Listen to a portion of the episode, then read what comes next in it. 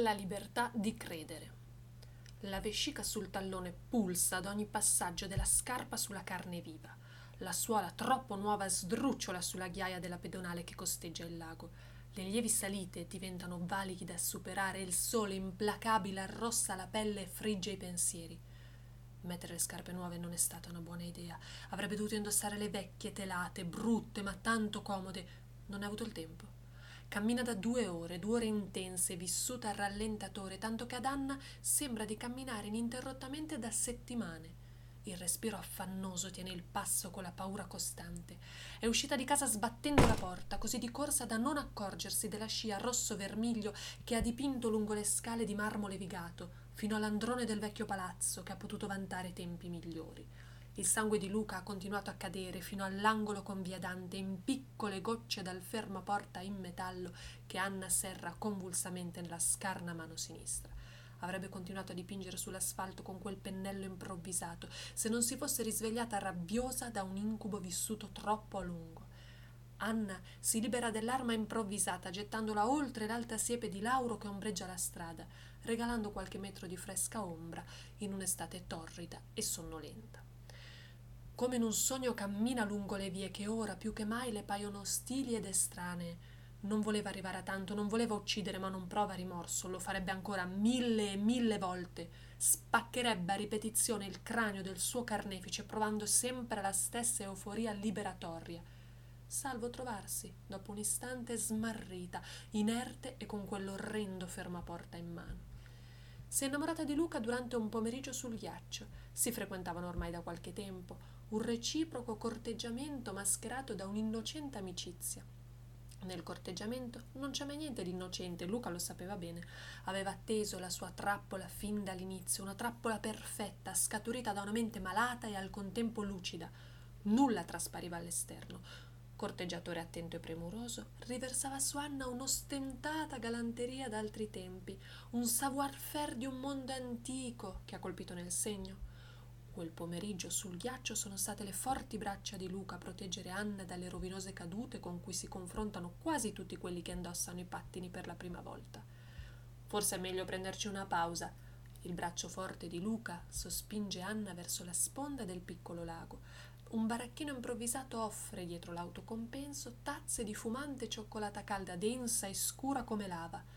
Anna ride di gusto quando le labbra di Luca emergono dalla prima ristoratrice sorsata, bordate di un vivido color marrone che si accompagna perfettamente ai suoi occhi nocciolati.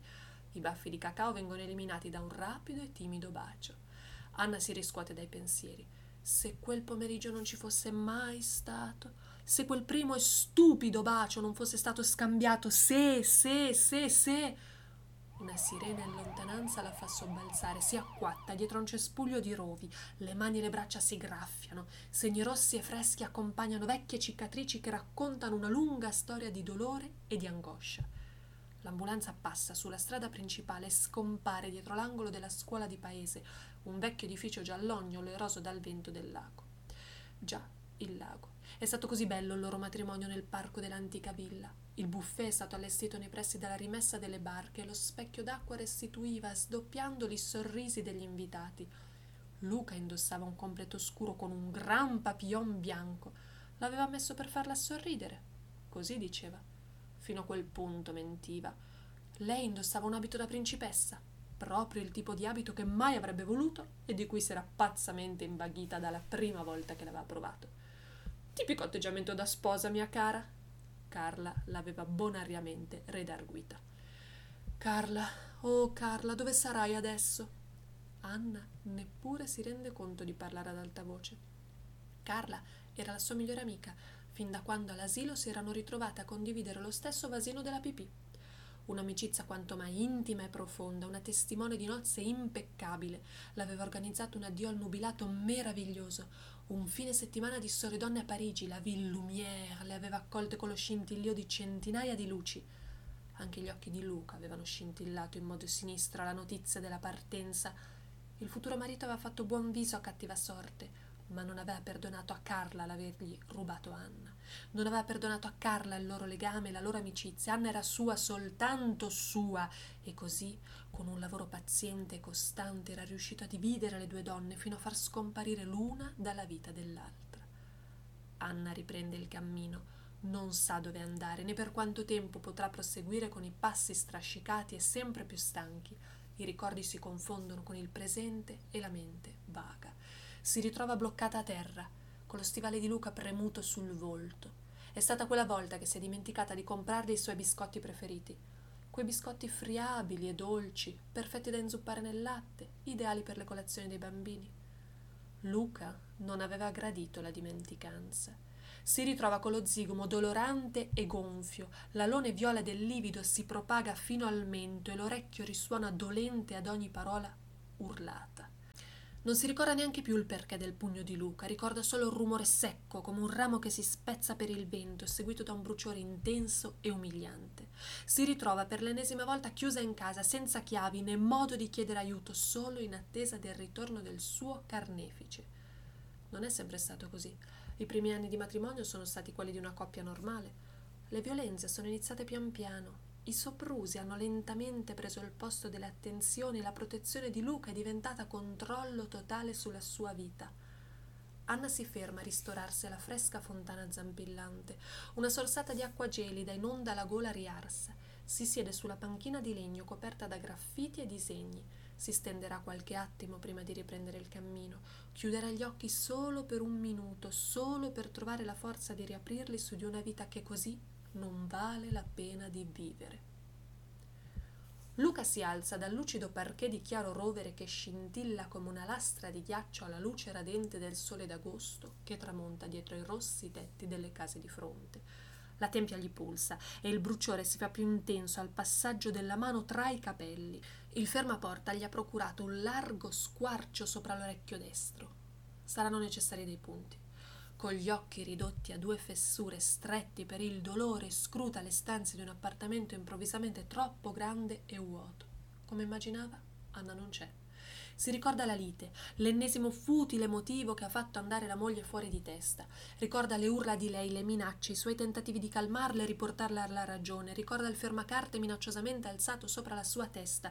Ricorda il lampo omicida negli occhi di quella donna che ama, ma che diventa via via più sfuggente.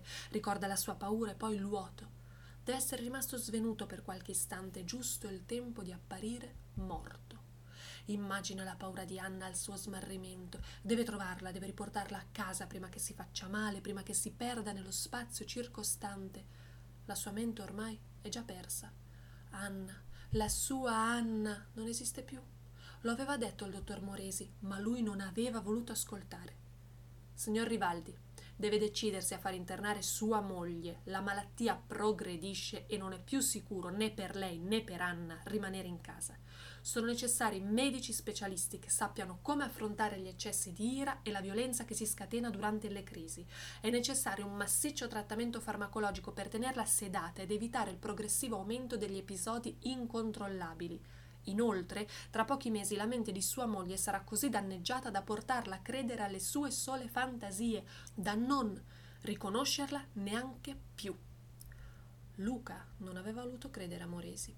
Illustre luminare della psichiatria, questo è fuor di dubbio, ma sicuramente incapace di vedere Anna come la vede lui, come la vede un marito ancora innamorato. Luca afferra la rubrica del telefono e compone il 118. In rapida successione avverte le forze dell'ordine e infine lo studio del dottor Moresi.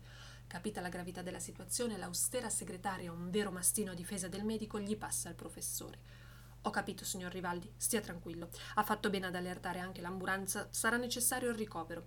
L'importante ora è trovarla prima che possa commettere altri atti pericolosi per gli altri o per se stessa. Lei vada a farsi mettere i punti al pronto soccorso. Io mi metto in contatto con la polizia. Al diavolo i punti e al diavolo il dottor Moresi. Non sarà un graffio a fermarlo. Deve trovare Anna, la sua Anna. Deve essere sicuro che stia bene. Dopo potrà anche farsi cucire una toppa sull'ennesima ferita di un matrimonio infelice per destino. Apre la porta. Il suo stesso sangue lo guida fino all'androne, poi fino all'incrocio con via Dante. Da lì non vede più tracce, ma conosce Anna, anche se la sua mente contorta è ormai diventata illeggibile. Tutto un tratto gli viene in mente il pomeriggio sul lago gelato e anche il loro matrimonio nella bella villa antica. Anna è sempre stata affascinata dallo specchio d'acqua e ancora oggi, nei rari momenti di lucidità, gli chiede di accompagnarla sulla riva, là dove le onde si infrangono sull'arena rossiccia vicino al vecchio porticciolo. Luca si incammina verso la pedonale che costeggia l'acqua. La rivede, vestita di un candido abito principesco il giorno delle nozze, bellissima e luminosa, ammantata di una felicità che, pian piano, la malattia le ha strappato a forza. Per quel giorno si era preparato con cura, aveva girato tutti i sarti della provincia, desiderava stupirla e farla ridere. Niente di più bello al mondo può immaginare Luca, niente di più bello della sua Anna che ride. Alla fine lo aveva trovato in una vecchia botteguccia di sartoria, tra scatole impolverate e scampoli di stoffa. Lui spiccava maestoso un bellissimo ed enorme papillon bianco. Anna aveva riso felice nel vederlo. La sua risata riecheggia ancora nelle sue orecchie, come quando aveva immerso le labbra nella cioccolata calda per dipingersi un paio di dolci baffi. Quanto aveva sperato in un bacio, e il bacio alla fine era arrivato. I primi mesi dopo il matrimonio erano stati felici, poi, pian piano, piccoli episodi inquietanti. Anna che lo accusava di spiarla, Anna che si dimenticava improvvisamente chi fosse, Anna che si scagliava contro di lui gridando di smetterla di picchiarla. Picchiarla? Luca rabbrividiva alla sola idea, e pensare che sua moglie, la sua amatissima moglie, potesse credere a questo lo feriva profondamente. Gli episodi sporadici si susseguivano a distanza di mesi e Luca, forse per paura, forse per incolpevole ignoranza, non aveva mai voluto approfondire, fino al giorno in cui era tornato a casa dal lavoro e l'aveva trovata riversa in bagno con le braccia piene di tagli e una lametta abbandonata nell'angolo sotto il calorifero. L'aveva caricata di peso in macchina e poi di corsa in ospedale. Mesi di analisi, esami, diagnosi inutili, fino all'incontro con il dottor Moresi, un luminare dicevano tutti. E il luminare aveva parlato chiaro: malattia mentale. La sua Anna non sarebbe mai più tornata, la sua bellissima moglie era ormai solamente un corpo di donna vuoto e con una mente obnubilata. Luca ora corre lungo la pedonale, in lontananza ha riconosciuto la maglietta a righe di Anna stesa su di una panchina, la stoffa tesa sul petto che si alza dolcemente ad ogni respiro. Anna è lì, sfinita e addormentata. Luca si allontana e chiama la polizia. Lungo la pedonale, all'altezza della fontanella del Cimone, stia lì e non la lasci scappare, arriviamo subito, sì, non si preoccupi, il dottor Moresi è con noi. Luca si avvicina alla moglie ed estrae la pistola. Da mesi si preparava a questo momento, da anni sapeva che mai avrebbe permesso che gli portassero via la moglie. Da sempre sapeva di non poter vivere senza di lei. La polizia avrebbe trovato 2 cadaveri vicino alla fontanella del Cimone. Doveva fare in fretta. Nell'esatto istante in cui Anna apre gli occhi, si ritrova la canna di una pistola a pochi centimetri dal viso. Un urlo di paura, muore insieme a lei.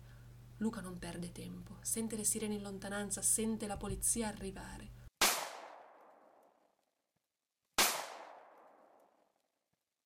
Il dottor Moresi accelera il passo, ha sentito distintamente 2 spari e ora corre insieme agli uomini in divisa. È troppo tardi. L'autopsia conferma l'omicidio-suicidio. Il dottor Moresi è accasciato sulla poltrona di pelle del suo studio. Sull'imponente scrivania di mogano scuro è appoggiato un foglietto che il medico legale ha ritrovato nella tasca di Luca Rivaldi. Anna è solo mia e non permetterò a nessuno di portarmela via. Sono io il padrone della sua vita e della sua morte. Il dottor Moresi ripensa al primo colloquio avuto con Anna un paio di anni prima. Dottore, la prego, mi aiuti. Non le aveva creduto, non aveva voluto vedere. Si era preso la libertà di trattarla come una pazza, si era sentito libero di continuare ad essere l'illustre luminare che tutti credevano, e ora quella libertà si ritorceva contro di lui. Era colpevole di un omicidio, avrebbe potuto disinnescare la miccia della mente malata che l'aveva commesso, avrebbe potuto, ma non lo aveva fatto. Ora però aveva la libertà di restituire la verità a 2 famiglie distrutte, una da un omicidio e una da un suicidio. Signora Rossi, mi prenda un appuntamento con l'ispettore Gambato. La segretaria compone il numero con le lunghe dita nodose. Pochi minuti dopo incede con passo sicuro nello studio del professore. L'ispettor Gambato l'aspetta domattina alle 9. Sarà una lunga notte per il dottor Moresi. Lo verranno a trovare due fantasmi, ognuno con la sua storia, la sua verità e le sue menzogne. A lui la libertà di credere ad Anna o a Luca.